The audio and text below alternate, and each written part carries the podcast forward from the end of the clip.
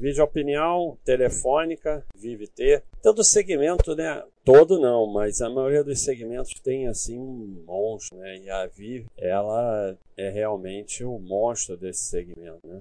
O monstro não quer dizer que é a melhor, mas é assim, ela, ela é e, e no, no rating, né? Ela é que lidera, depois a TIM, aí Oi, Oi, Oi, Telebrás esquece que existe, né? Aí 201, 205 no ranking é como tanto faz, né? Mas são as duas mais interessantes. E a TIM vem melhorando muito, né? Mas a Telefônica tem esse dado importante que ela tá acabando com as PNs, né? Não sei se já acabou. Não, ainda tá aqui. Mas vê, já não tem mais negócio nas PNs, né? Então ela realmente está caminhando para acabar com as PNs, né? Vamos ver o que, é que tem lá na página da. Então, esse é o dado mais importante, que era o grande problema dessa empresa, né? É ter, para mim, né? na minha análise, TPN. Eu, a princípio, não invisto em. Não é assim, as pessoas confundem isso. Não, é, comprar PN é uma coisa, para mim, é loucura. Mas eu não invisto nem em empresa que tenha PN, mesmo que eu possa comprar ON, né? Com exceção dos bancões, que você não tem muita saída. É, essa empresa aqui, ela tem um fluxo de caixa, ela produz caixa pra caramba. Quer ver? Então, o que, que eu tava vendo?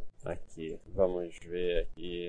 Ah, posição acionária. É, já está como tudo zerado aqui em PN, né? Então eu acho que é uma coisa que eu vou até falar com o Gustavo para ver se a gente já pode tirar isso daqui, né? Porque aparentemente está tudo zerado, né? E o free float zero também. Então já é algo que a gente pode ir tirando, né? Então indo lá no simples, ah, ela faz 2019 fez 8 bilhões de fluxo de caixa, 2020 11 bilhões. Então ela, ela produz muito caixa, muito caixa. Tem dívida, mas ela acaba tendo bastante dinheiro em caixa, então dívida e, e tem um EBITDA alto, então tem um, uma dívida líquida EBITDA baixa, né? Que ela tem um EBITDA muito alto. Então, é uma empresa com um gráfico de lucros bem consistente, 100% dos anos com lucro, 24 anos de lucro consecutivos.